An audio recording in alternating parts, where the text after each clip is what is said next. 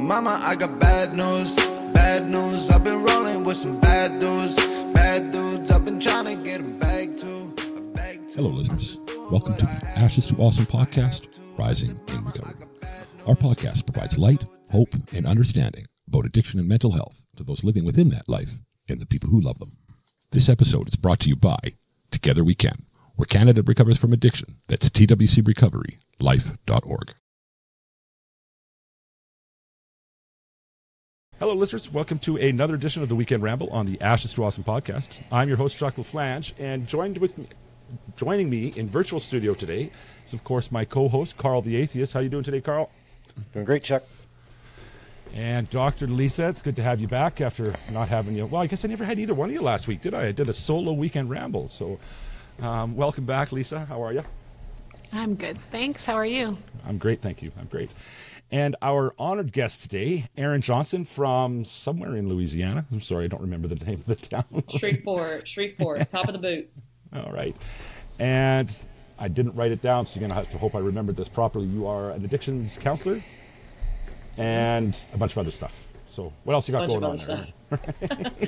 So I'm in Louisiana, and I am an LPC, which stands for Licensed Professional Counselor. So that's Oh, okay. basically all your mental health things. Um, and then LAC is what I specialize in, which is Licensed Addiction Counselor, and I've been working with addictions for about 13 years. Okay. Okay. Great. Great. Um, right off the bat, I got to ask: Is is that from? Does that stem from a history of addictions in yourself, with with yourself, or is, is some other driver that, that got you into uh, into the field? It's a real funny story. Um, so no, I'm actually not in recovery. Um, Okay. which I have a lot of clients that are like, "Why am I going to listen to you if you haven't done it?" I'm like, "Well, don't you want to be like me?" And they're like, "Actually, you got me." And I'm like, "Okay, good." um, and so a lot of my clients are like, "You know what? I want to learn how to do life without drugs and alcohol like you have, so I'm going to listen to you." And I was like, "Hallelujah." Yeah. Because uh, I was always afraid of that question, like, uh, you don't know anything about this. Um, and so, no, I'm not in recovery, but I've been studying it a long time. Um, I started in 2007 when I went to college, and our college was offering an entire separate bachelor's degree for addiction studies Okay. um, because it was becoming such a deal. Like, um, you know, in 2008 is when they started really, really recognizing that substance use treatment needs to be, you know, offered a lot more than it is Okay. um, because it was really on the rise, and it's unfortunately still on the rise. But we have a lot more. Yeah, that hasn't changed, right? It just keeps. I think the numbers are going up faster now than they ever were, right? So yeah, yeah. Okay, okay. Can I interject one thing, um, Always. Erin? So I get that obviously as well, right? Like I'm also not in recovery, and so I've also been given that question or heard that. And one of the things I'll often say to patients as well is if you have cancer and you go see your oncologist, if your oncologist has not themselves had cancer, do you think that they can't help you with your cancer? like, Right. Do you know what I mean? Absolutely. Well said. Um, yeah. Well said. just right. a, another think- angle, right? I, I think everything comes back to cancer, does it, Doctor Yep. Lisa?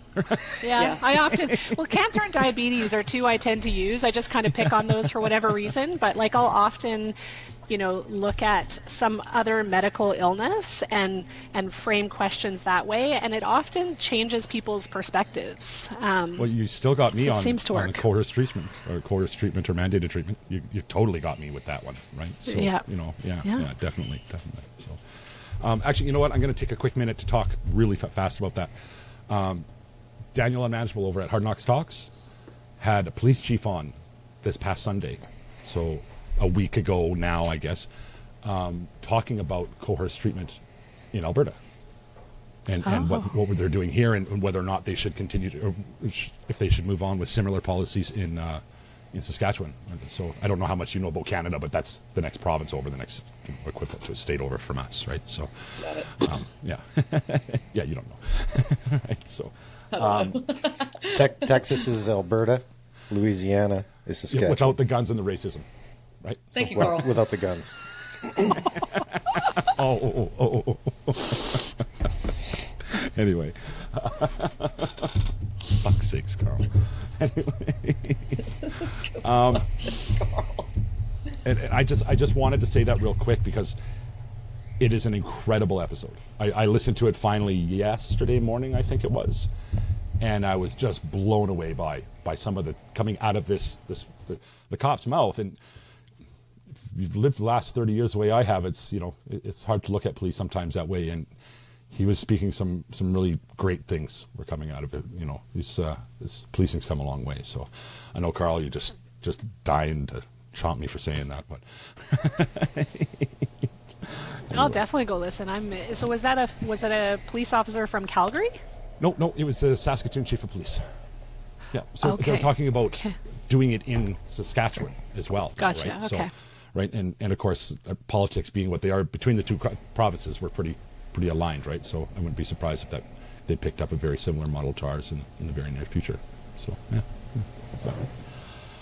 Um, so what I really wanted you on here for, uh, Erin, in the first place, I guess the first reason I wanted you on, I should say, I should reframe that, uh, was to talk about smart recovery. So it's, for me personally, it's come up quite a bit um, lately. Before two months ago, I'd never even heard of. I honestly don't know that I'd ever heard of it. Three months ago, I, well, I guarantee I hadn't heard of it before three months ago, which is crazy. My whole life is recovery for the last seven, eight months that we've been doing this show. This is just 14 hours a day I do recovery, and I'd never heard about this before. So, um, got some questions going. You know, we talked about some of the challenges, and I think I'm going to leave that angle, that that whole part alone for now, 'cause it seems um, very limited experience. Yeah. If you're going to talk about smart recovery to somebody that's never heard of it, what's your what's your spiel? Because I know you got one, right? Oh, I do, I do, I do. Um, so you know, a lot of times in recovery, we hear about twelve-step model or abstinence based, which is great. Okay, uh, I want everybody to know that you know, as a licensed addiction therapist, I don't really sway one way or the other because there's so many different variables and there's different people that I come across that need different things. So there Yeah. really isn't a cookie cutter plan for anybody, really. And so, although I am going to talk about smart recovery, I am a huge fan of smart recovery. I want that to go alongside that I do not discriminate against any other intervention that you do choose to use. Okay. Um, but I am going to talk about the differences because the one the one self help group that we all probably know about is AA. Um, Yes. You know, we have AA, NA, and a many many other forms, and typically they use an abstinence based approach, which is great and needed for some people. Um, but for some people, they aren't spiritual, or they don't want to be spiritual or religious, or use a higher power. Um, so Smart Recovery came to be around in the 90s, and they said, well, give me the stats on AA. And they said, oh, well, we would, but it's anonymous. So we kind of can't. Now, you can ask a lot of people if it worked for them, and they'll say yay or nay. But there's Can- actually can I- no can I say something hard to ask- evidence. Can I interrupt? Because they can't, or because they don't know what like um, they don't have the stats because it, because it is anonymous. Thinking myself, like, yeah, nobody ever questioned me about my journey as an individual there. So is it they just don't know? Is that is that accurate? About a twelve step. So close, close. So it's it's kind of Okay. like you know how we all think that cigarettes cause cancer, right? We all think Yeah. that. We've all been told that, as we all smoke on the show. Um, but technically, there's not a lot of evidence behind that. So there's a difference between correlation and causation. Thank you, Carl. That's vaping. That's not smoking, right? Whatever, whatever. Still nicotine. it's still nicotine yeah so Yeah. you know for instance you know sw- in the south or probably anywhere swimming deaths and drowning deaths go up in the summer why because more people are swimming Yeah. right and so i don't think we can really do a lot of correct um, evidence research on aa because of the anonymity and the people that want to be anonymous and also the the definition of success and recovery right so someone might say oh i'm in recovery um, I also take Suboxone. Well, somebody might go, mm, you can't be in the study. And then somebody else might say, well, I'm in recovery. I'm on nothing. Okay, great. You can be in it. And so, you know, what really is the, the proper definition of success and recovery? It's different. So there's not going to be some two plus two equals four evidence out there for AA. I feel sense? like it, does. It does make sense. I, I feel like that's overcomplicating the issue. I, I can see why it is what it is. I'm not disagreeing with you in any way. I'm just thinking. Definitely. I mean, a pretty easy definition of recovery would be: Am I happy compared to where I was? Yes. Right. So it, to me, that's enough. Right. Am I a productive member of society? Am I, you know, am I contributing to my family? Am I not, you know, um, ostracized by everybody I love? yeah, okay, I'm doing okay. To me, that's a pretty good measure of success when you're going to speak about recovery. But you're right about Agreed. some of the biases that come out of a 12 step. And, and I'm sorry, I Mm-hmm. got to be really careful not to bash 12 step. For me, my first I know. month, That's why I said that at the beginning. you yeah. my first month was I couldn't have done it without the rooms, right? And Yeah, I, I- yeah. for my own reasons, I came out of it. But go ahead, Lisa. Of course. Yeah. I think it's also the nature of doing scientific studies, right? Like when Yeah. you're doing scientific studies, in order to be able to do the analysis, you need to have these very clearly defined criteria to be within the study.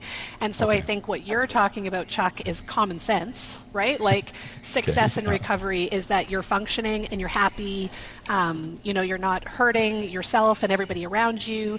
But in order to do a study and to be able to analyze it and run statistics and all of that, you need to have these really clearly defined things, which is why sometimes it's hard to transmit the results of a study into real life.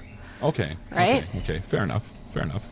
It, it it never occurred to me before, but how do you not know what the numbers are? But I guess you don't, right? You just don't. That's crazy. That's crazy. So it's the same thing said for smart recovery. Then, do you know what the numbers Hey are? guys, I'm not sure if everybody knows about our new show, Morning Cup of Kindness.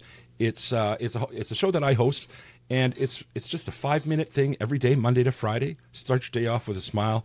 You know, a story about some random kindness, maybe a couple stories if they, if they're really short, right? Um, but today I decided that if you have a nonprofit, if you have any kind of organization, a company that's got a fundraiser, anything to do with kindness in the world that you need the message to get out about, you can record five minute episode with a story about random kindness and at the end do a 30 to 60, 30 to 60 either pre-made commercial or verbal mention of whatever it is that you're trying to promote. The caveat is it has to be for a good cause right? So i, I don't want you to come on and promote your your your clothing business or your pizza restaurant. I want you to come on and and talk about something that's bringing kindness to the world in, in, in some sort of you know be it a fundraiser be it a, a nonprofit that needs a mention whatever it's a pretty easy uh, threshold to make i think I, I don't think i'm making this too difficult so uh, get in touch with us, Ashes to Awesome Podcast at gmail.com, and um, we'll make sure that we get that set up for you. So thanks for listening, guys. Do you know what the numbers are? You do. Good question. Okay, Yeah. so the the reason why smart recovery can be studied, and I'd have to pull up some numbers if you really wanted them, but it's because do, of exactly okay. what you just said. um, so there is no like in in a smart recovery room, you might have somebody that's sober, you might have somebody that's um, on medication assisted treatment, you might have somebody Yeah. that's still using. And Yeah. so they're all not in the room with the same goals exactly, but they're going to learn some tools to get wherever their success is. So someone might say, well, my success is getting my kids back, being a good member of society, having a job, you know, getting back in a relationship with my friends and family. Okay. Yeah. And then someone might say, my definition of success is getting off all my medications, being completely abstinent from everything, including my antidepressants. Okay, there might be that person. And then there might be somebody that says, Well, I'm just here to learn about how to help my son. So, like Lisa was saying, the parameters are, are kind of very different.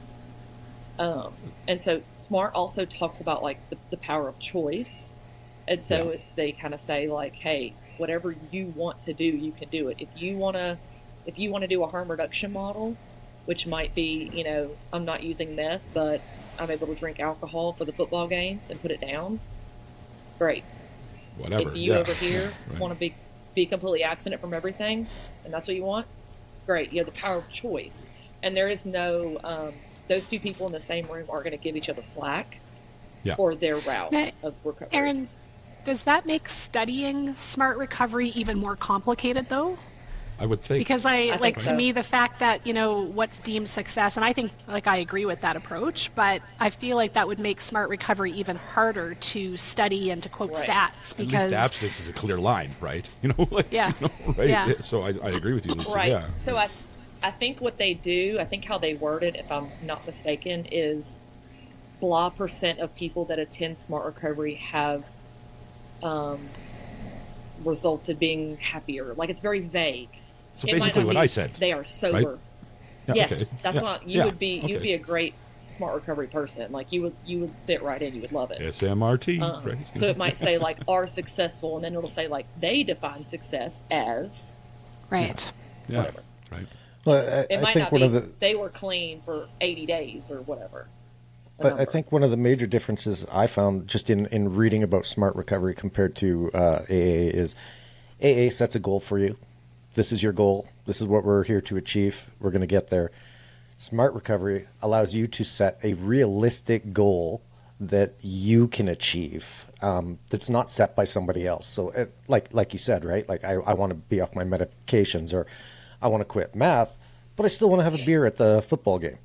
Um, I think like when you set a realistic goal, it's going to be more achievable. Absolutely. And and instead of somebody telling you, well, you know what, this is your goal, and you're not achieving it. Um, you know, you can you can set yourself a little goal like, you know what, I'm not going to do meth this week. Maybe that's your goal for for your first right, and and if you make it the whole week, well, that's a success. Um, and Yes. and then when you see that success, it might drive you to be like, you know what, I did it for a week, I can do it for another week, and and you know, whereas you know uh, in AA, I've, I've never been to uh, AA or twelve step or anything like that, just because of the the religious whole thing about Piece. religion and that. Um, it it it's honestly like when I when I read it, I was actually mentioning to to uh, Dr. Lisa before Chuck and Erin joined in was this sounds a lot like what I did for myself um, when when I quit drugs. My my goal was to to to not be doing meth, to not be doing crack, to not be doing coke because I have a family and I need to be there for my family. I need to be a parent. I need to be an employee. I need to, right? And and I achieved those small goals. Now I, you know, I, I you know, I, I didn't drink for a couple years and I didn't smoke any pot for a couple years, but that wasn't my issue. And then when I decided that, you know I, I'm through this stuff, I can, you know, I can get through it. Then I'd have a beer. But you know, I, I, I would be smart about it, right? Like I would set a goal, a realistic goal. I'm only going to have two beer with dinner, and I would have two beer, and then that was that. And I think that's that's kind of what smart recovery is uh, Absolutely. is, is is trying to push. Um, and even like I, d- I didn't even realize it was a acronym, uh, self management recovery training. I mean. It's it's it's training you. It's it's giving you these tools. It It's actually is you- SMRT, not SMART. Did I well, get the that right? A, Well, that that is the A, and Oh, and oh, dude, nobody uses the. Okay, whatever. Right? probably because they didn't want SMRT.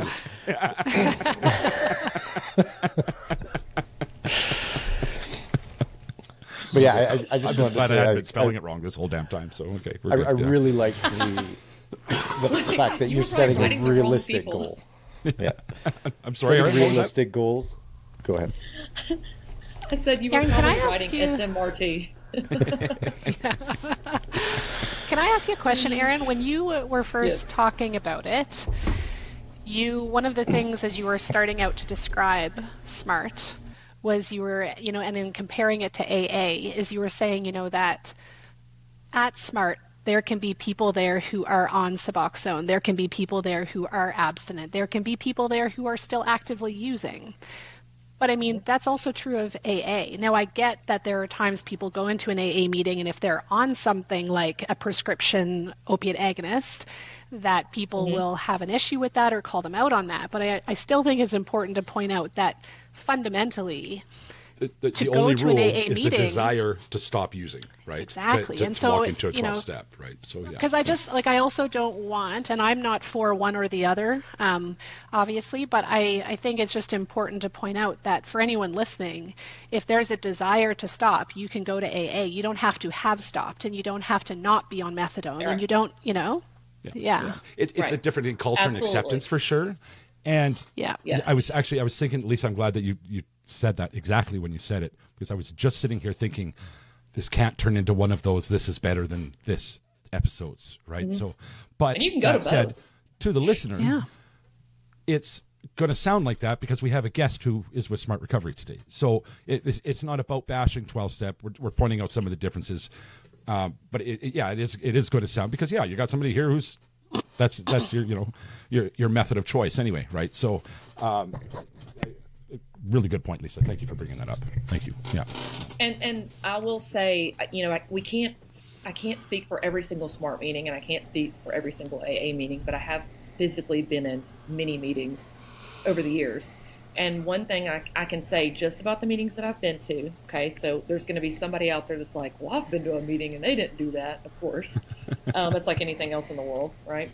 Um, but, you know, a lot of times when I've been in a 12 step meeting and someone does share something that might not be completely accepted in AA, they don't feel completely accepted in AA when they when they want to share what, Oh, what's really going on. Like, you are, yeah. In, in my experience as well, you are definitely going to curb your sharing, I guess, in, in a way that Absolutely. you know, yeah, you're you're not going to be um, totally open about it in, in that in the culture that I've seen anyway, right? So, um, and again, for most of us in recovery, 12 steps was absolutely integral to the very first, to the early days of that. Some people Right. evolve into something else or grow into something else. And I, and I think it's, but it's always so important. You know, um, our, our own Ryan Bathgate, for instance, not a big fan of 12 steps. But hey, if it wasn't for the 12 steps, he wouldn't be sitting here complaining about the 12 steps. Right. So, you know, we always have to, Yeah. we have to remember Yeah. that, right? You know, it's, it's just you know, the reality of it that, Yeah. that is so important for so many people. My first month wouldn't have happened without the rooms. There's no way. So I just want to take a quick minute and uh, let you know about a new sponsor of ours, Rosecrest Recovery Services. You might remember Rich Johnson from an episode just recently about interventions, and he was the interventionist, of course, right? So he's come on as a sponsor, and they don't just do interventions; they do family case management, treatment placement. Um, uh, treatment placement is, is a free courtesy service, and uh, reaching out is a free and completely confidential. So give them a shout, guys. You can reach them at 615-484-8792 or email at info at rosecrestrecoveryservices.com. Remember, they lead men and women to a life of recovery. Thanks for listening. Now back to the show. Right. And I that- that think would like mention. The anything, fellowship alone. there's. I think like anything, there you know everything has to continue to evolve, right? As humans, Yep. we have to continue to evolve. I think as programs, we always have to be evolving. And when AA began, there weren't a lot of pharmacologic solutions to addiction. Right. Good and point. you know Yep. there are today. There you know not for everything, unfortunately, but there are now things like methadone and Suboxone and Kadian, and so I think like and just like humans, change is hard and change is slow. But I I hope that as time passes, you know, I hope 20 years from now, 50 years from now, that AA and NA are still around helping millions of people, but that there is more acceptance. And I think it's just, you know, we're all you human. got the and old I guard think still, right? You know, like it, you know, you're you're not that far off from some of the original members still being alive, right? Like Yeah. it's, it, it, I, I don't think we're probably just past that point now, but you know, we're not that far away from it. So a lot mm-hmm. has changed in that time, and that, as you're sitting here saying that, Lisa, I think about the faith part of 12 step. Well, back in 1920 or 1910 or whatever, I, I'm sorry, I don't remember the year.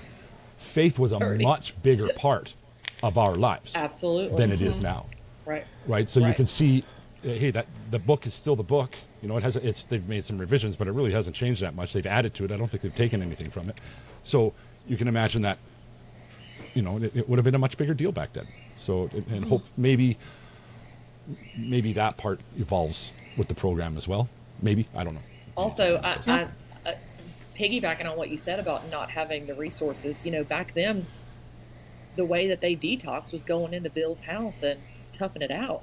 Shitting And it you know, out, nowadays- really, right? Yeah. Yeah, you, yeah. you're. I mean, I wonder how many people like died of seizures or you know from detox withdrawals and I mean detox and withdrawals.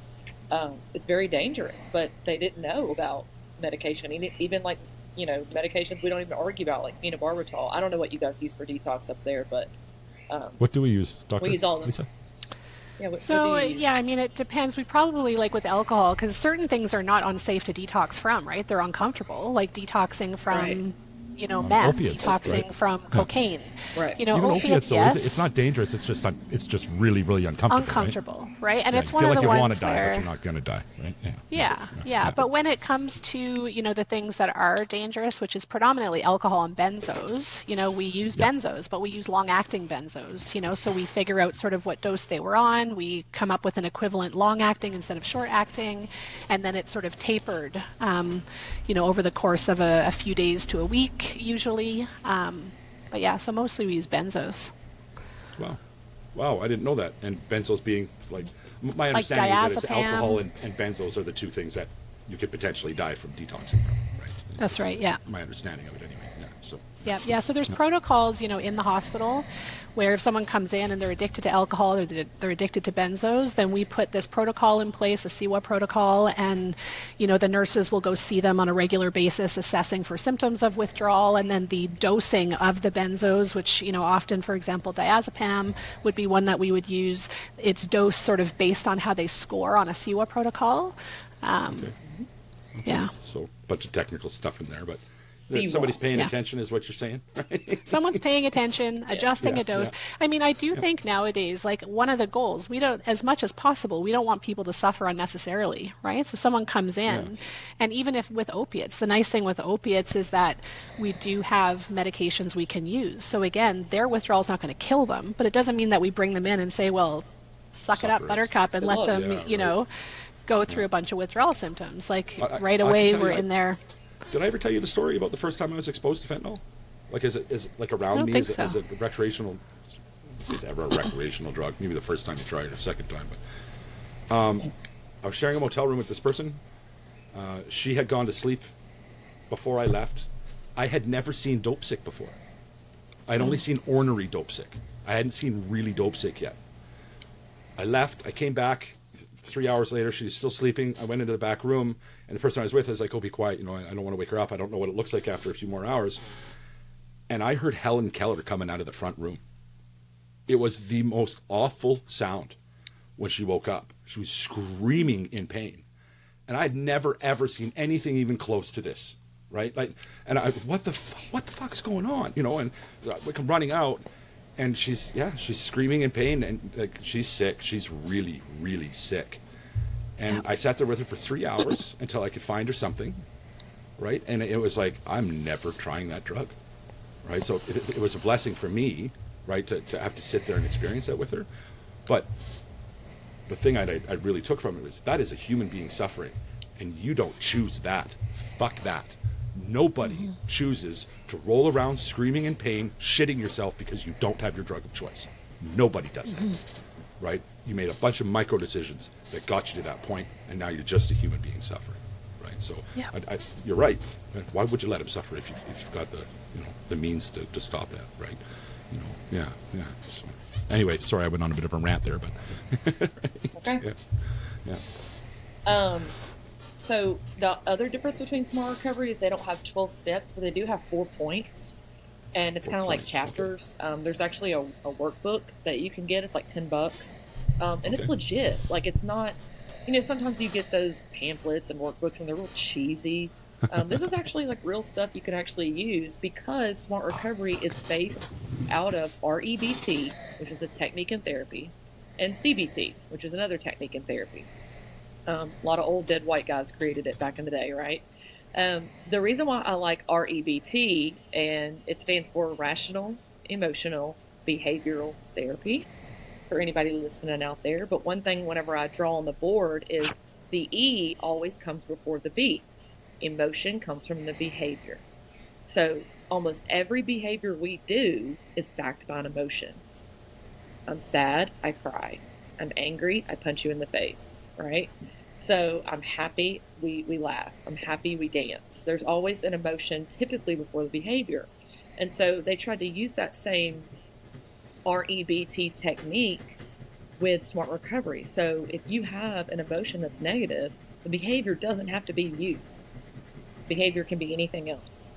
And so that's where it backs up with power of choice. So the four points, the first one is building and maintaining motivation. Because I don't know about you guys in way up there in Canada where it's probably nice and cool. What is the temperature, by the way? today 30 Celsius or something stupid. it's actually it's only 20 Well, I don't- so Oh. I so, don't- I don't know you're- Celsius. that's celsius so that's Double you're, it yeah, so you're thinking 32. fahrenheit yeah, so So 72. 40, 72, 72 Fahrenheit. Okay. It should be about 108 by the afternoon here. wow. Um yeah. Like I have a fan like all Oh, anyway, the first one is building and maintaining motivation and a lot of times down here if you say, you know, what was your reason of relapse? I was bored.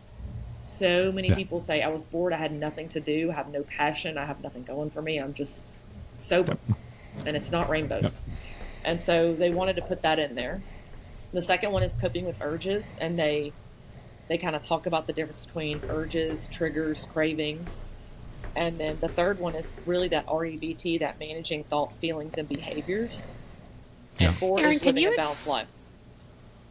Sorry to interrupt you. Can you explain the difference between REBT and CBT? Just because obviously with CBT, like emotions, behaviors, thoughts, that's kind of the Um, basis of lay CBT. people here, nothing is obvious about anything you just said. So let's back that up a bit, please, Okay. Lisa. I got you. So CBT is cognitive behavioral therapy, and it, Okay, it's sort of okay. a triad where it looks at the relationship between how you think, how you feel, and how you behave.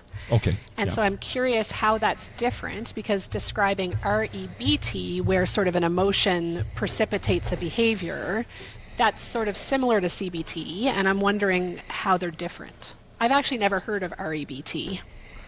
oh my goodness. Okay. Yeah. Never. Um, So it's just, it's just the lowly Okay. Canadians up here, eh? No Vivitrol, no REBT, you know.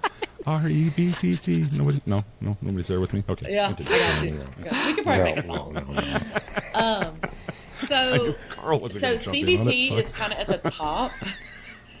REBT is actually kind of under the umbrella, so they're very similar. So you're you're you're in the right, you know, genre. Um, so REBT preaches like an unconditional, like um, self acceptance.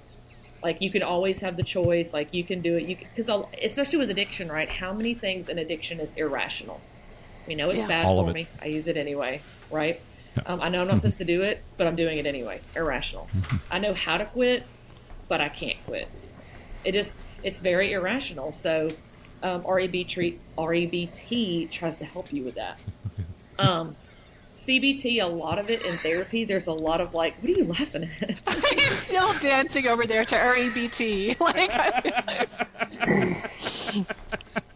I feel like we needed to give him a moment, might, get it out. I might do it for the judgy look on Carl's face, right? It, it makes me happy. It warms my heart every time I get that judgy look. So, yeah. Anyway. So it's not judgy. I'm just embarrassed for you. And I think every time Erin has subsequently said REBT, he's Oh, yeah. kicking back in. yeah. right. Um, Yeah. So REBT tries to get you to like learn new ways of behaving with the emotion. Like I think we need some excitement. We could be- REBT right now. We're having some behavioral issues from our host here right now. Yeah, I do that sometimes. Okay. It's been a long night. Okay, continue. Yeah. It's been a long night. Fuck. Needless to say, they're very similar, and they work on like changing your thinking, changing your like actions, kind of thing. That's a layman's Okay. terms, I guess. So Okay. another like another like fun example. We I like playing this game with people. So if I said, "Hey, um, I need money. I'm gonna go rob the Circle K." That's a gas station, by the way. Do y'all have those? Oh no. And now for a quick PSA brought to you by Revolution Recovery, helping men recover and become their best selves through support and treatment. They've been there and they understand. Hi, listeners. This is Lena. I'm part of the Ashes to Awesome team and co hosted on episodes 76 and 67. Do you carry Narcan, also known as naloxone? If not, perhaps you should. The kits are not only compact and easy to use, they are free at all harm reduction centers and a lot of pharmacies. By carrying one of these kits, you could save the life of somebody who loves and that is loved. I get that most of you never plan on being around opioid use, but there's no telling when it could be around you. I can't think of a good reason not to have it, and if you're not sure where to find it for free, send us an email at ashes to awesome podcast at gmail.com. Legwork for you and find it for free in your area. Thanks for listening, and now back to the show. Uh, I'm Yeah, gonna they, go rob a bought, gas they bought out our Mac stores, actually. Yeah, we have them all over the place. Oh, right okay. now. So I'm gonna go rob a Circle K. Who who is going to come do it with me? Anybody? I'm in. Let's fuck it. Of course you are. if anybody is, it's going to be me. But yeah, okay. yeah. Okay, no, so you're. actually. this is the perfect example. So he's in. Lisa, are you in? No thanks. Carl, are you in? I'm, I'm a pass. All right. You had so to think about Carl it for a and second, Lisa. for a quick second. he did. He did. Yeah. Uh, yeah. I, I Carl know and the Lisa people at uh, passed. Circle K here. They'd recognize me. They passed because they have a bigger value system. So they might value freedom or not going to jail, whereas Chuck's like, eh, no big deal. Done it before. Um, it's not that scary to me. Well, there is that. So yeah. neither answer is really wrong, but it'll show you like the value system, and there, that's a big thing with smart recovery. Um, Some people, if I said, "Hey, I need, I need to get a quick fifty bucks," some people would say, "Go rob grandma." Some people would say, "Go mow grandma's yard." Right? Now, is And it a, is it you about your into- value system or is it about risk aversion? Because, like for example, I just know I'm a super risk averse person, and so it's like for me, the risk of getting caught, the risk of going to jail, the risk of I don't know, getting hurt or hurting somebody. Those things it's like it's I'm I'm not willing to take that risk. Whereas I feel like for some people they're willing to accept a lot more risk. And so That's- is it my- values my or is it risks? she started, you know, you're a risk taker. We get it. You know, right? It's, it's- it's funny that you said that because, yeah, that's I have been my entire I life. think I'm a risk taker, right? I think you, know, yeah. avoid risk because of your values. You avoid risk because you value your home, you value your job, you value your freedom. Whereas some Mm-hmm. people might have a high risk because they don't really value those things as much as, you know, someone else. So I mean, Yeah. I've had tons of clients that are like, "Jail's nothing. Like, do a quick ninety, turn around, and oh well, See, and, big and deal. for I'm already a me, that wasn't the case at all. For me, I genuinely believed I wasn't going to get caught. Right? Oh, this is why there's I've always thought that narcissistic jail is a horrible deterrent. right? Nobody ever committed a crime knowing they were going to get caught. Right? So what, who cares if it's 10 years or 20 years? If I don't think I'm going to get caught, I don't care about the consequence. Right? So I don't, yeah, for me, it's different. It's different than that, I And I- guess. And, uh, And I think like my psychiatry brain also like brings ADHD into it, right? Value is it a value based problem or an ADHD problem? Because like one of the things I find is when I'm working with people who have histories like criminal histories, legal histories, I don't my default is not well you're bad. You're a bad person, you have shitty values, and so you do all these things. I'm often like, wait a minute, does this person have ADHD? Do they have impulsive ADHD? really? Is that the first thing that, that comes to you? Honestly? honestly Really? I, I, Okay. I inherently do not want to believe people are bad and i inherently believe people are not bad i believe that the majority of people even who have done bad things are not bad people so i'm always without a looking doubt. for Without a doubt. Right? yeah, and what's yeah. the explanation for why a good person is going to do a bad thing But how does And- ADHD play into that? Like, you really have my attention right oh now. oh totally like especially she when you've her, got she has her attention. You know you've got two types right? ding ding Do you know how many ADHD kids it takes to change a light bulb? right One ride Um, bikes, right? so Continue. I feel like please, the Lisa. show, uh, like the humor today, it's great. It's, a It's good laugh. devolved. The Um, show has That's devolved. good. and- and that's what y'all took off. Y- y'all, look, that happened.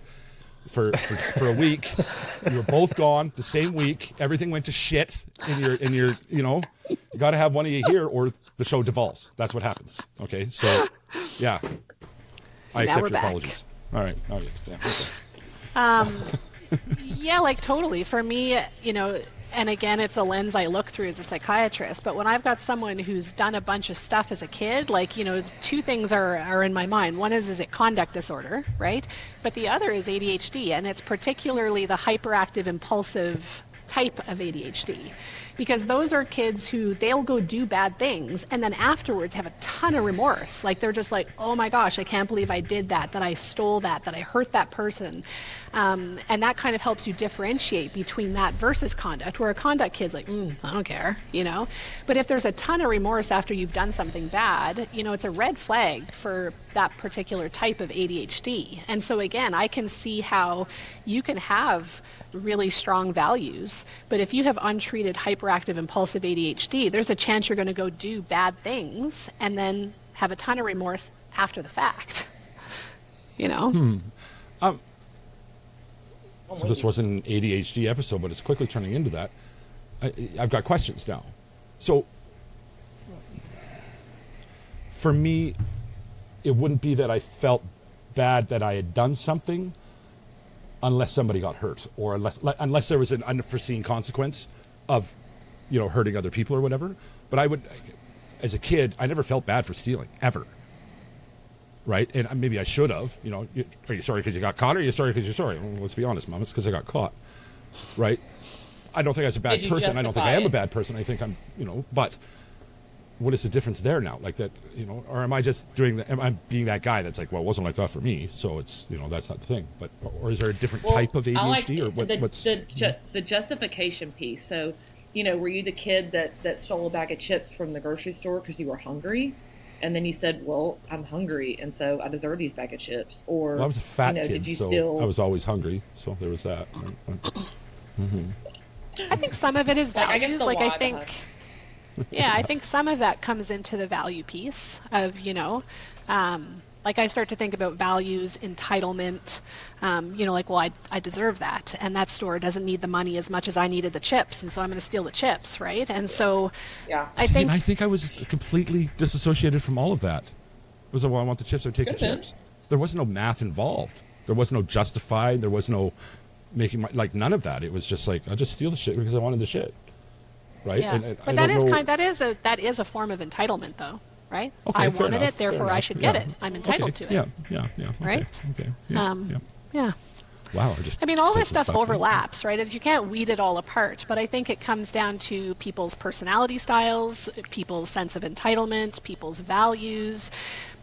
But I think for me, again, it's just that lens of is there also a piece of ADHD, right? Because there's certain things that we can treat. And particularly, like, I don't know, Erin, you've probably heard this too, but like, I, you know, I don't work with kids, but we have to in residency do six months of child and adolescent psychiatry. And it was so common that it's like we would see ADHD, and the parents would be like, well, I don't want you to put my kid on a stimulant because you're going to turn them into a drug addict.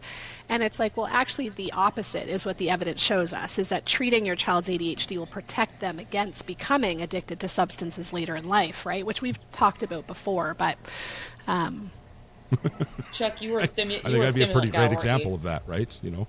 Um, Yeah, Oh, I didn't know that. I, think was right. I guessed right. Oh, there's no doubt. There is no. I didn't know. I didn't have a clue, Erin, until maybe four or five months ago. I was actually with Carl's wife in the car. She says, well, "That's why you did coke and meth, right? Because it like it, it leveled you out." It's like, holy fuck.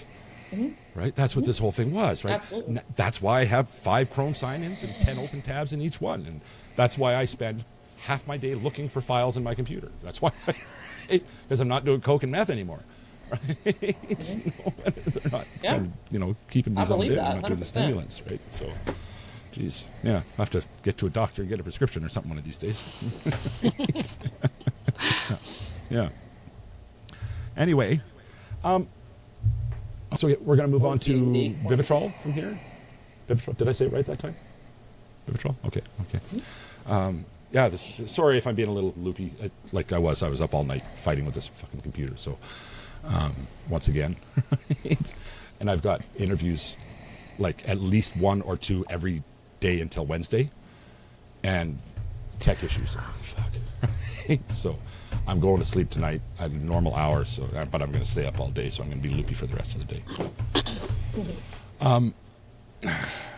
Chuck, can Go I ahead, ask Lisa. one thing? We want to talk about Vivitrol, which is awesome. But Erin, I'm I- curious if I'm I could ask one open, other yeah. question about Smart. Um, Yeah. do you feel because you said you've done this like you've worked as an addiction counselor for 13 years um, what like when did you start learning about smart recovery I think you mentioned that in the Oh, beginning, okay. didn't you? So it came.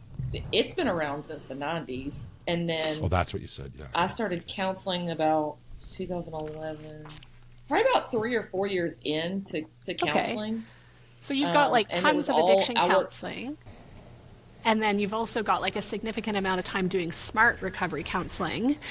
Do you Mm-hmm. feel like there's a certain client or patient where you're like smart would be really good for you? Or do you feel like you have a preference for smart recovery over other modalities of of addiction therapy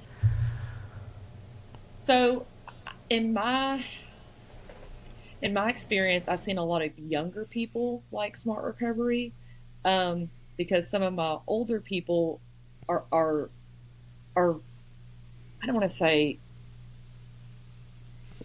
my younger people are very very more why people. Well why can't i do this? Or why do i have to do step work? Or why do i have to have a higher power? Why, why can't i just do it? They're very not defiant but they just they they like the information so when i draw pictures of the brain and and show you why it's working or whatever i see a younger and um sometimes my higher functioning clients really light up because it just makes sense and they like what they can understand Whereas some of my older people, or maybe someone who has only done a different program, is like, oh, just just don't drink and use, and and you won't relapse.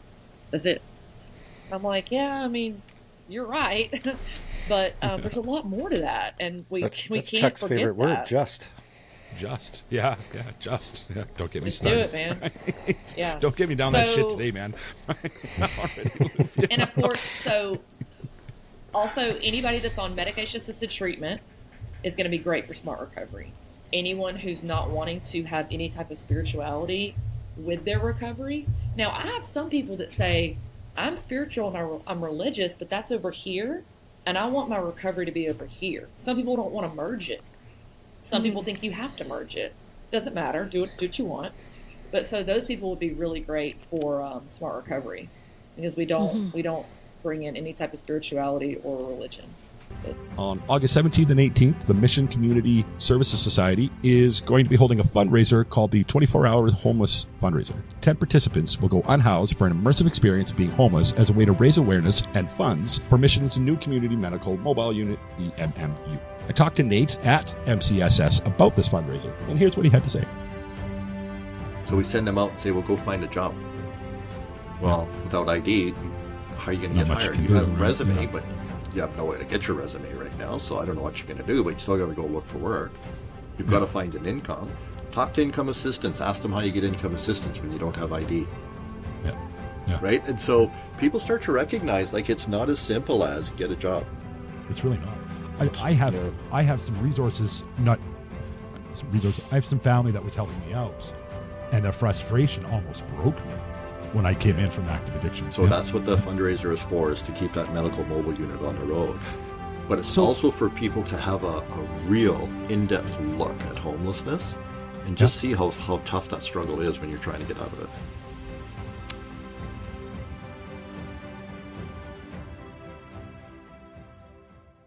It never comes up.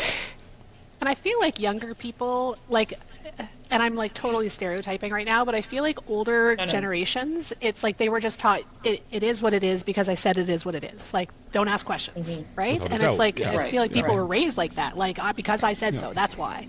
And I think younger generations expect more. They're like, but why? Like, explain to me why I can't do that, or explain to me why that's bad. And so I'm not surprised, I don't think, to hear that you find the younger generation want to understand the why of things more.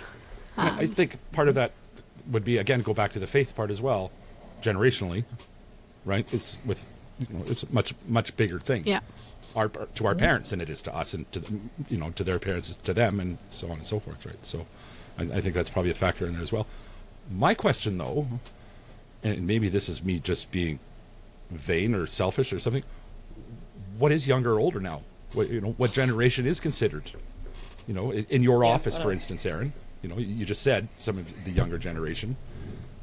Where's that cutoff? You're not old, Chuck. Oh, I'm old. Don't get That's me what we all wanna hear. young. I look young. What I, I did is I pickled myself with years and years of drug use, so I'm just starting to age again now. Right? Yeah.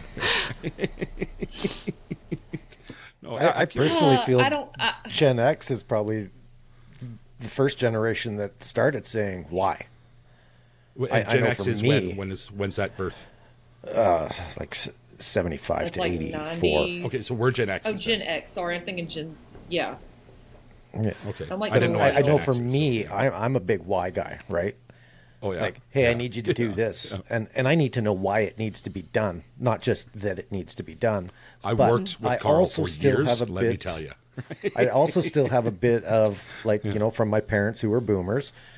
I kind of have that bit of a work ethic where it's just like this has to be done, so we just do it, and we worry about the mm. why later. Whereas maybe more of the millennials um, are just like, no, I need a why.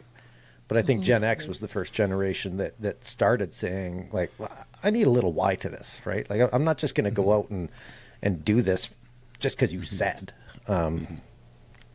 that that's my personal opinion. I don't know if maybe you see it different in your, in your clinic or your office. So, so we're, I think we're in between the young and old. Is that what you just Gen- said? Yeah. Gen X is a transitional generation.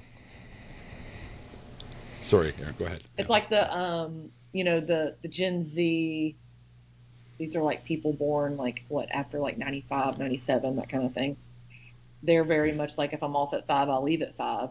Whereas millennial and older is like if your boss asks you to stay thirty minutes past five, you're like yes, ma'am, yes, sir. You're my boss. Whereas Gen Z's like no mental health, self care, right? Yep. and it's weird because they're they're both kind of right. I totally, I guess that's why I'm a millennial because I kind of see both ways. I'm like, yeah, I do want to like shut my computer at five and be like, I'm off, but I also am that person that you know wants to be great in the workplace and I want to make my boss happy. Um, Make the rest of But them anyway, Zers look like so- slackers. Yeah, Yep. yeah. I um, don't know. I've been Okay, managed so earlier life, I so said- yeah, I'm total opposite. I was talking about you know medication assisted treatment approved for you know smart recovery meetings, and Vivitrol is kind of the one I wanted to explain Yeah, to some people today that's listening. Um, so you know, I like when you said earlier, Chuck, like, hey, layman's terms, like we don't know all the all the science stuff, and I'm very Essentially, my to- job on this show is to dumb it down. That's what I do, right? Or ask And I'm to used get it dumbed I'm- down. I got you. So, yeah. Got you. Because you Yeah, know when I'm yeah. when I'm describing it, I'm usually talking to somebody who's you know wanting the medication. They're not. They don't know how Mm-hmm. you know the cortex and limbic system and all that stuff. They don't. They don't know all that. So I'm very used to explaining how Vivitrol works really, really well. Um, Ah. so Well, that's setting the, the, really bar cool pretty thing high. about- Let's have it. Okay, all right, I'm gonna do it. I'm gonna do it. Now you set the Okay. bar. You shouldn't have done that. You could have easily impressed us. Now, if you don't get there, it's going to be a letdown, right? So, yeah. I'm gonna get there. I'm gonna get there. so in our in everybody's brain, addict or not, we have receptors, and those guys make things work. So we have receptors. Literally, you want to name it, there's a receptor for it. There's a receptor for eating your favorite food. There's a receptor for drugs. There's a receptor for alcohol. There's a receptor for going fast on the interstate. Right? All this stuff. Everything we do, so there's are some those kind of receptor. separate in there. receptors, or are those pleasure receptors? Uh, I don't know that answer. But the only Lisa? one I want you to worry about today is the mu receptor. Okay. I always think of receptors as like this. I think of receptors as, you know, this. And this. then I do this. and then right and then items come in and they bind into the receptor right and when when something sits inside the receptor it activates something whether it's a sense of pleasure a sadness a feeling a physical sensation right you need these two Yeah. things to come together and then Okay. there's there's an effect right It's kind of like plugging a plug into an outlet and the lamp turning on. Okay. Okay. Enough with the sexual innuendos. Okay. Continue. Yeah. With my Narcan. I'm sorry. I was up I all knew I knew you were going there. i'm like so naive like my brain didn't go there at all oh my god. I love her. Do you work with people in recovery? Like, okay. Anyway, She's our muggle, eh? She is our she is our muggle. Lisa is our muggle. I True, am. true. Yeah, we love her for it too. Yeah. So I'm gonna use I'm gonna use Lisa's because I, I do it this way. They're kind of like buckets, okay? And we got a bunch of them. We all do. We all have the mu receptor, and that guy is responsible for two things: alcohol and opiates. Okay. Okay. And we all have them, but people who use alcohol and opiates have a bunch of them. There's a lot more. And that's where cravings come from. So people think, oh, it's a choice, it's a choice. If I'm a real big fat guy with a real big stomach, I'm going to need more food, right? It's Okay. very similar to that. If I have more receptors, if I have more mu receptors, they're empty. And the only thing you can fill me with alcohol and opiates. Is this So literal have- or figurative? I'm sorry to interrupt you one again. This is pretty literal. You have Is like it's science like there's actually more receptors in a brain of somebody who's an addict and I, Absolutely. okay i've never heard this before so Yes. okay yeah yeah So it's kind of like, um, okay, uh, are you guys coffee drinkers? Was at one point anyway yeah yeah Yeah. So the, the first time you had coffee, your brain either goes, yes, I love this, or no, I, I don't like this. And so when your brain goes, yes, I like it, you're going to drink it more. That's tolerance. That's likes. it's going to make more room so tolerance would be the extra receptors that you're speaking of okay So But Erin, like, have- not. Can I interrupt and ask one question though? Because if you, for example, though, are addicted to heroin, over time you're actually going to downgrade your mu receptors, right? Because you're flooding them, and so your brain will actually downgrade the number because it's going like you have a certain number of receptors at baseline. But if you're addicted to heroin, where you're flooding your receptors all the time, what your brain does is it tries to compensate. And what it does is it downgrades reduces the number of mu receptors to try to compensate for the fact that you're flooding your brain's mu receptors. And this is part of why, when you're in early recovery, this is why you struggle with, for example, things like depression, is because your receptors have downregulated. plummeted. Right. Right? plummeted. Yeah. Yes.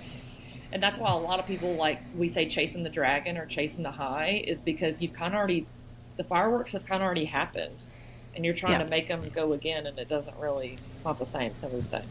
Mm-hmm. Um, so we've got those we've got those buckets right, and let's say they're empty.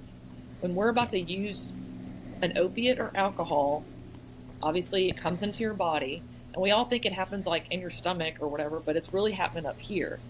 So what happens, kind of like Lisa was saying, it comes in, lands, parks, and then releases whatever it's going to release, and that's all happy and good, and we're having a great time. Now, we have the receptor and we have Vivitrol in our system, Vivitrol just puts a lid. It doesn't fill it, puts a lid. So it's still an empty receptor, but I don't have enough arms. But if something was trying to come into this receptor, it can't. right? So it's like that was awesome it's like How resourceful you're like I am resourceful as an addict right right there I told you I'm good. and so we put a block, we put a lid. Look at Carl. Carl's like, Carl's laughing on the inside. Chuck is laughing on the outside. normally I'm drawing this to That is- show you how this that is- works. more emotion than we've seen collectively from Carl since we started the show. You just saw it Yeah. all right there, right? Yes. About the extent of it. Okay, here I am. Here I am as an opiate. Can Chuck. You are. But what something Lisa was saying earlier that I that I always, always, always go back Excuse to. Naltrexone is the pill form. Vivitrol is the shot form. Why y'all don't have it in Canada, I don't know, and I'm gonna find out. Because Vivitrol it has been proven to be more successful. Because if you're supposed to take a pill every day to not relapse, and you want to get loaded on Friday night, what do you think you're gonna do on Wednesday? Yeah, you're gonna stop taking that pill for sure. Stop taking the pill. Easy. Yeah. But mm-hmm. the injection, so and you know, addiction used to be an impulse control disorder, right? They Yeah. would people would just make quick decisions, and even though they're wrong. And so the the Vivitrol injection, you don't even have to worry about it. You get it, and for 30 days, you're you're kind of safe. Um, I don't really like using that word, but and some people say, "But Erin, I don't want I don't want to swap an addiction for another addiction." So naltrexone and Vivitrol are antagonists, which means they are not agonist. An agonist is something that is probably going to be an opiate or a partial opiate. Naltrexone, Vivitrol has zero opiate in it. None. You can't shoot it, snort it, sell it. It's Yeah. not I'll bet you I could sell it. I think of it Bet you I too as like it. you know something that is an agonist, like heroin is an agonist. It's going to activate the receptor, whereas naltrexone is going to block it, mm-hmm. right? So agonize it versus antagonize it, or activate it versus block it. Oh, okay. And so the naltrexone is going to block okay. it. That's easier for Yeah. me to wrap my head. And the around. other the other important So- thing is that anything that binds into the mu receptor, there's different substances have different affinities for the receptor. So things will come in and kick the other thing off the receptor. Naltrexone has one of the highest affinities for the mu receptor. So if you've got heroin in your body and you've got naltrexone in your body at the same time, naltrexone will so win. wins. Okay, okay. And you will not be a happy person, mind Yeah. yeah. Because it's going to Is put that because Suboxone does the same thing, does it, it not? Or, or do no, I have I'll, that wrong? I'll tell Yeah. you. I'll tell you the difference between that. So let's envision that you have your mu receptor, but you still have a little bit of like some kind of opiate in your receptor. So naltrexone's coming in, and it's going to put a lid on it, but it, it says, um, "You're not supposed to be here. Get out," and it throws it out, You're not Yeah. supposed to be here. And then withdrawal hits. and you Right? are not happy. It's like hardcore withdrawals. Yeah. Are you is why, following like- me though? Like, are you getting it? No, no, absolutely, I am. I am. I am. See, I mean, I told you. I, I am. You. I am. I am. Um, so I want to draw a little For, eyes for people stuff. that are just listening, make sure that Oh, you watch geez, this yeah. episode. Oh please yeah, I do. forgot Please about do. It that. makes much more sense to you. Thank you for Yeah, catching gonna that, have Carl. watch I'm, it. I'm guilty Thank of uh, forgetting about Yeah. that. Yeah. Yeah. Um, so. And so people say, well, you know, what's the what's the problem? Like, what? Why don't people want Vivitrol? Um, you know, I used to work in the prison system, work, not live, work, and th- they didn't really like I used to use live in the Vivit- prison system. What? Yeah. So they didn't want Vivitrol because they said, Erin, it will it will force people to overdose, which is a very big myth, and that's something I wanted to explain to people. So what they think is if I have an empty receptor and I have Vivitrol blocking my receptor and I use heroin or opiates, you're going to have to use a lot. And when I mean a lot, I mean a lot, a lot, a lot. Because you're going to have to basically use so much that you're going to have to fill your receptor up and take the lid off at the same time. That hardly ever happens because to do that, you're going to have to take so much and it's going to flood your receptor and it's going to put you in an overdose. So there really is no using or getting high while on Vivitrol. Um, so people say, yeah, that's my point. People are going to die on Vivitrol. I'm like, they're not dying from Vivitrol; they're dying from the heroin use. So Yeah. even if even if, let's envision let's envision that there is no Vivitrol lid, and you use all that heroin, it's going to fill it up, it's going to overflow, and it will overdose. It's no different. Yeah. If you take the same amount of drugs, with or without heroin, that's more than you're supposed to, I guess. Your tolerance. But isn't the argument that you that you take more because you're not getting high, so you're putting Correct. that much more in your system? Correct. Isn't that the argument? Yeah. Yeah. But Yeah. people think, oh, I'm taking more heroin because you put me on Vivitrol, Yeah. and that's why Well, education yeah. is so important when you're when you're giving Vivitrol to your I'm, clients. I'm still seeing it that way. I'm, I'm missing something, Erin, because it, to me that is. I, I'm, I'm not understanding it. Or it you know, are you seeing this wrong, or um, I, I, feel mean, like I think just I, think missed of it the something that was fundamental to this, right? Yeah. Yeah, because it, it, I think that is true, though, isn't it, Erin? Like the whole thing is that if you use the same amount of heroin you did pre-Vivitrol, you're not going to get the experience because the Vivitrol is blocking the receptor. So people will try to flood the Vivitrol out by using an increased amount of heroin. But ultimately, it's the that fact that you're using increased heroin that's going to lead to a problem. of course, but there is But no the middle- reason there is no for the increased heroin So Is the Vivitrol. let me. I- I'll use I'll use alcohol for an example because I feel like it could be really easy for all listeners. So you know, y- you know, you drink one beer, probably not going to get you know really much. So we drink six beers, but the person that goes from one beer to one fifth of hard alcohol is a huge difference. But people go one and one, right? So you have to under. It's all about the education. You have to explain to clients there is no blowing out the lid and being high. That does that will not happen. Some people just think, oh, if you take more, you'll get high. You take more of your tolerance, you, you'll get it. You got to just learn. No, it does not work that way. Um, okay. What's the fifth? so It's Somebody help me. um It's a two six. Ah, thank you. Okay. Canadian American, right? I just wanted to kind of wrap my head around the, the volume. So, so. oh uh, you asked me what a fifth was. Sorry, seven hundred Yeah, fifty. yeah, No, no, no, yeah. that's not it. There you yeah, go. yeah, 750 mils, right? Yeah, Right. two six. Yeah. Yeah, 26 just 26 ounces. Yeah. yeah. Canadians are great at conversion. I know. I'm like y'all are killing it. Well, I our, gonna our say, tell neighbors, us. our neighbors refuse to use the metric system, so we have to, Yeah. we have to up the our rest of the world. Yeah. Right. Come on, America, do better. I will give you I will give you some really fun numbers. Is Okay. um ninety percent of people who use Vivitrol. No, when they did hold on, let me get this right because it's not ninety percent.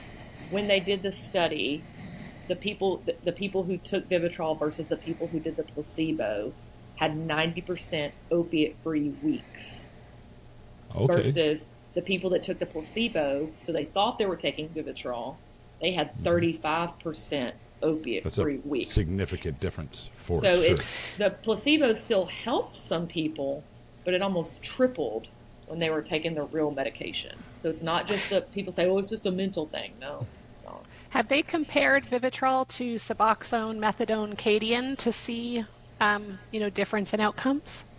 You keep saying Kadian, and I don't know what that is. It's long acting morphine. And so, usually, what I find is that for folks who have opiate use disorder, right, um, usually, at least nowadays, I find that the first thing they'll go to is Suboxone um, or Sublocade.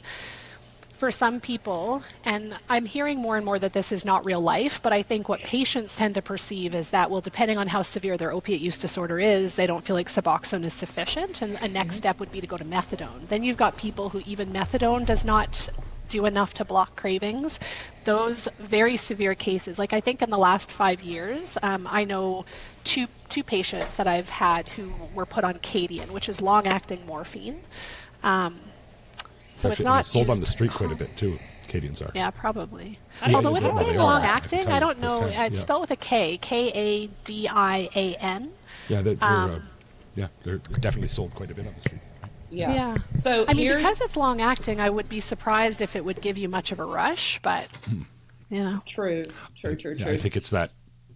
Well, the get through the only day thing. like comparison I can tell you is, you know, methadone is going to be a lot safer for you know your pregnant people um, in recovery, Really? and so yeah, so Suboxone, Subutex, and Vivitrol isn't approved for pregnancy in the United States. I don't know if it's different Hmm.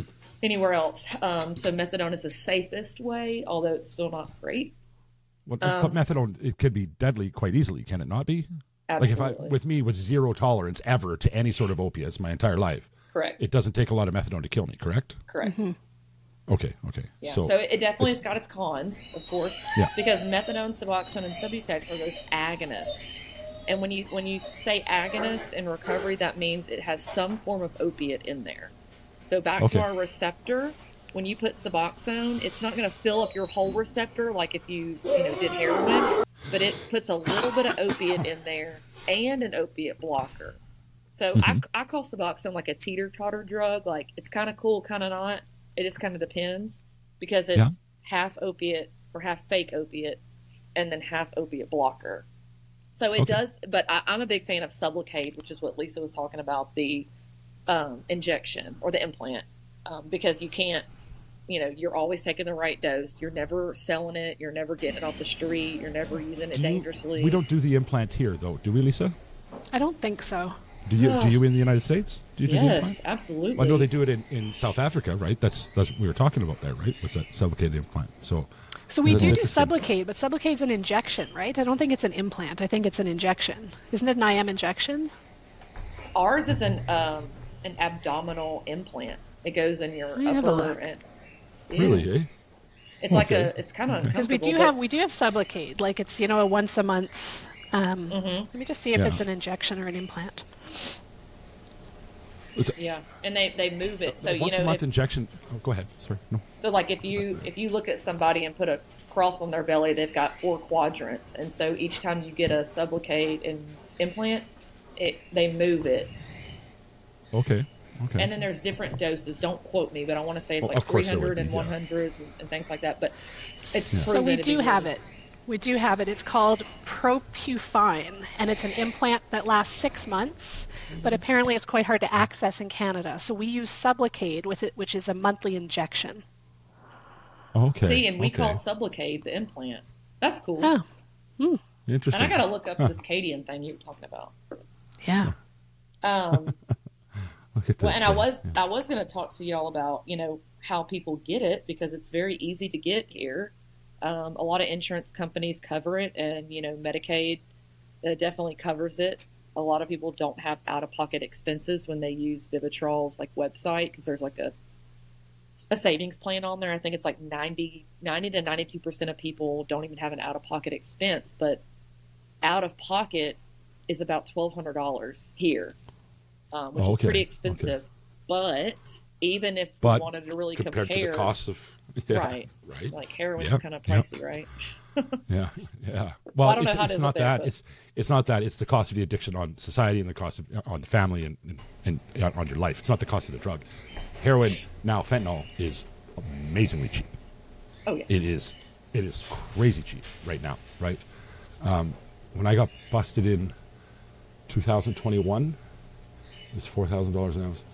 It's roughly 15 percent of the cost as it was two years ago, three years ago. 15 percent. Yeah. And I, it just it's crazy to me how y'all. I don't know why you don't have Vivitrol approved there. It's very interesting. Generally, we like to uh, test it on Americans before we bring it up here. Well, good news for you, Carl. we have some good stats for you. One of the other things, Erin, that I've heard about Vivitrol in terms of opiate use disorder is that because it is purely an antagonist, that it doesn't satisfy cravings. So while it'll block the, you know, if someone were to go use when they're on Vivitrol, they're not going to get high and they're going to be protected against overdose. But that there's a higher likelihood that they're going to stop the Vivitrol and go relapse because they continue to crave when they're on Vivitrol because it's not, there's, as you said, there's no agonist component to it. Okay, so I'm glad you brought up cravings because Vivitrol um, it decreases your cravings by 56 percent. Um, Interesting. and if you know anything about stats, that's a really large number. Um, Yeah. And so, um, I think it. I think it's really great that, of course, it blocks it, but it's going to turn down the cravings. And if we don't, if we don't crave it or want to use it, we're probably not. Typically, we don't do stuff we're not wanting to do if it's not a physical, you know, withdrawal. Yeah. But by the time you're without it having you've an without it having an agonist component though how is it how does it turn down like pharmacologically how does it turn down the craving I think if I remember correctly, when I was learning about like the um, the receptors and how it closes them off, it doesn't close off all of them. Um, so some people say, "Oh, well, if it closes off all my receptors, am I going to be a zombie?" So I think it kind of closes off most of them, but not all Okay. of them. So like everybody in the world has mu receptors. Five year olds have mu receptors, right? And so, but they're not. You know, if we put a bottle of vodka in front of them, they're not going to light up. They're just like, hmm, whatever. But if you have somebody that's got a ton of those mu receptors, they're going to be like, ooh, right? And so I think if some of them are kind of turned off, like if we pulled electricity from the wall, the plug is still there. But if I try to plug a lamp stuff- in, it's not going to light up. Yeah. stuff. um, so I, I think I'm not. That's a really good question, but I think it's because we close off a good bit of the receptors, and so it's kind of like once the big fat guy gets really skinny, right? Like he doesn't he doesn't need as much food, so he's not eating as much. He's not craving it as much. Okay. Um, we're at an hour. Look at that, eh? Time has gone by. A Um, not that we're stuck to an hour, not at all. Uh, if there's anything else that you want to talk about, we're more than happy to do so. Right? Um, but it's just around now is when we start looking at it and going, well, you know, have we, have we recorded enough to call it an episode yet? So Yeah. but Yeah. Um, I, I think we covered the Vivitrol. We, we covered smart recovery. Um, I think it's fair to say I'm going to be inviting you back on the show Uh, Sure. You're a great guest. Yeah, Thanks. yeah, you're knowledgeable and you put up with my shit, so that's great. Thanks. Yeah, and maybe next time we'll have one of those days where I've slept and I'm not such a loopy, you know. I'd love to. I would love to. I had a great Yeah, time. yeah, Thank y'all yeah. for having me. Absolutely. Yeah, yeah. Um, which brings us to my favorite part of the show. That's the daily gratitudes. Today's Daily Gratitudes are brought to you by Yatra Treatment Centers in Phuket, Thailand. They are a clinic run by clinicians, not a business run by businessmen. And they know that where addiction is a smoke, trauma is the fire. Learn more at yatracenters.com. That's Y A T R A C E N T R E.com. And now here's your Daily Gratitudes. All right, Erin. So you got some daily gratitudes for us? I do. Uh, I think after you know talking with you guys and meeting you, I think I'm grateful for good open discussion about recovery. Um, Yeah. It's not a cookie, cookie cutter type of thing, and I love hearing from all different parts of the world um, and different men, you know interventions we can use, such as smart recovery or medication, you know, faith based, treatment based, Yeah. medications, doctors, all that stuff. I, I just I'm really grateful for the opportunity of, of knowledge Yeah, yeah. Good stuff. Good stuff. Um, Carl, what do you got for us? Got a gratitude or two? I am always ever so grateful for my wife and family. Um, they keep me uh, keep me in line. Um, and for the lack of smoke in the air today, I'm very grateful for that. I might actually be able to go outside and putter a bit. And always, I am grateful for you, Chuck, for this show, and I'm grateful to Erin for being on, and Lisa for putting up with us. Um, yeah, that's about it for today. Lisa, what you got for us? Always going to start with the same one. My brother is four and a half months sober, and um, I'm grateful for that. I oh, got you know to what I wanted out. to say? I wanted to tell you. Your pictures in White Rock. oh yeah, I love like White Rock's like my that's my my place, right? I got Best some great place. stories out of there, right? But on that pier in that restaurant, uh, Dewey's or Louise or whatever, um, what Uli's. it? My favorite. Uli's, yeah, right. Uli's, All the places, yeah. like every picture that you took, I was like, oh, I was right there, I was right there. So yeah, great. I was, yeah. Anyway, I just wanted Yeah. to throw that in. Yeah, yeah. Yeah, no, love it there. So I got to go and spend a week. Um, I stayed with my sister in law. My brother is there part of the time, and then he's at a recovery program in Surrey, BC.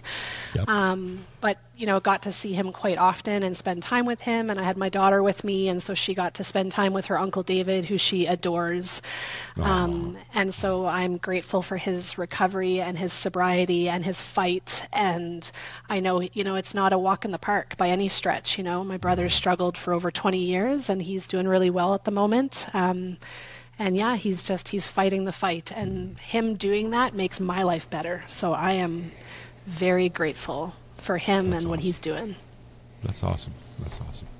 Um, and, and myself, you know, the conversations, and, and for y'all for putting up with my shit today, because yeah, Y'all. I'm a little bit loopy, right? Yeah, I'll be saying that for the rest of the day until I sleep. I'll be saying y'all, and I'll get my Canada back on after that. Right? no, um, it, it, you know, uh, after last weekend. Um, Pulling that episode, I, I think it went rather well. The ramble did, you know, on my on my own. I, I kind of put it together, but I tell you, I was pretty grateful for you guys. You know, right? Like, I was like, this is a lot easier when I've got my people here, and you know, right? Uh, it's just scheduling and all that stuff. It just didn't work out. So I'm, I'm really grateful that you guys are back, and uh, and of course to you, Erin, for for coming on and donating your time. Um, you know, I think you said you were going to give us an hour, and well, we went over that by an hour. So, right? yeah, yeah. Um, and for the final gratitude, it goes out to the listeners. Always to you guys, the listeners. Keep doing what you're doing, please. If you're on Spotify, drop a comment. If you're on Apple, leave a rating, leave a review. If you are on any other social media, if you see the logo, uh, please drop a comment, check it out, to like, a share, uh, do all the things, please. Every time you do any one of these things, you are getting me a little bit closer to living my best life. My best life is to make a humble living, spreading the message. The message is this. If you are in active addiction right now, today could be the day. Today could be the day that you start that lifelong journey. Reach out to a friend, reach out to a family member, call in a detox, go to a meeting, do whatever the hell it is you need to do to get that journey started because it is so much better than the alternative. And if you are the loved one of somebody who's suffering in addiction right now, you've just taken the time to listen to this ramble, if you just take one more minute out of your day and text that person, let them know they are loved. Use the words. You are loved. that little glimmer of hope just might be the thing that brings them back.